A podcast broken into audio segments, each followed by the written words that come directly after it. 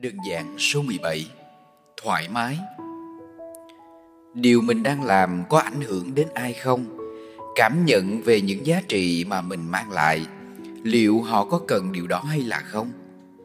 Chúng ta hay muốn kiểm soát người khác trong khi bản thân mình thì không kiểm soát được. Chúng ta chi phối mọi thứ. Quyết định của mình là quan trọng nhất. Ý kiến ông bà, cha mẹ, anh chị là ý kiến cuối cùng. Thầy cô giáo nói là học trò phải nghe, sếp là phải quyết định cuối cùng. Có rất nhiều sự việc chúng ta không hề thoải mái nhưng vẫn phải làm. Không thoải mái nhưng không phản ứng hoặc ngầm phản ứng. Nếu điều kiện môi trường quanh ta không thoải mái, như nóng, lạnh, chúng ta có thể dễ dàng xử lý và thay đổi nhưng khi ta là môi trường của ai đó, thì dù ta có dịch chuyển khỏi nơi đó, thì sự khó chịu vẫn còn động lại trong họ.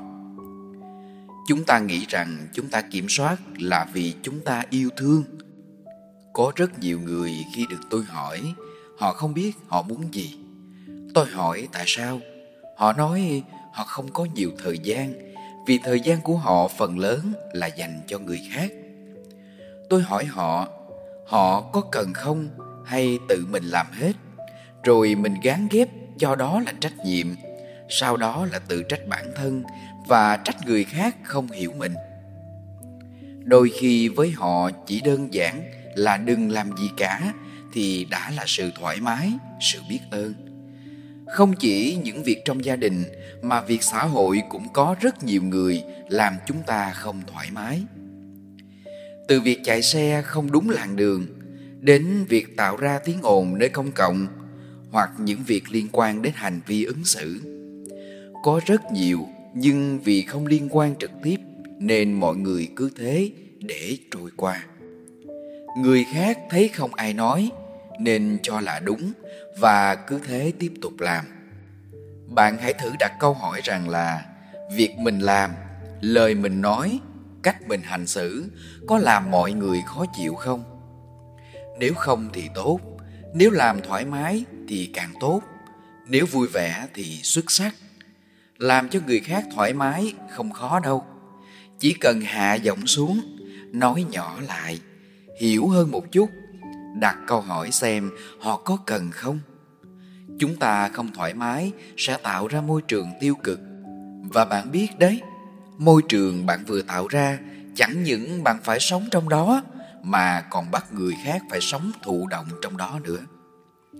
Thời gian gần nhất mà bạn thấy thoải mái là khi nào? Đã bao lâu rồi bạn làm người khác không thoải mái bởi những lời nói và hành động của mình?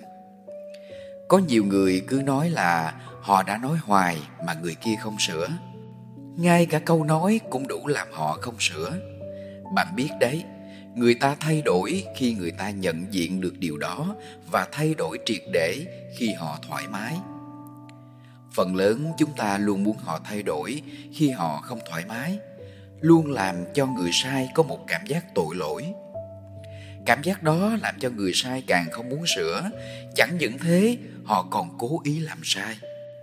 Đọc đến đây, nếu bạn cảm thấy những cách sửa của mình trước đây không hiệu quả thì hãy làm ngược lại hoặc cách khác hẳn theo hướng tích cực xem sao.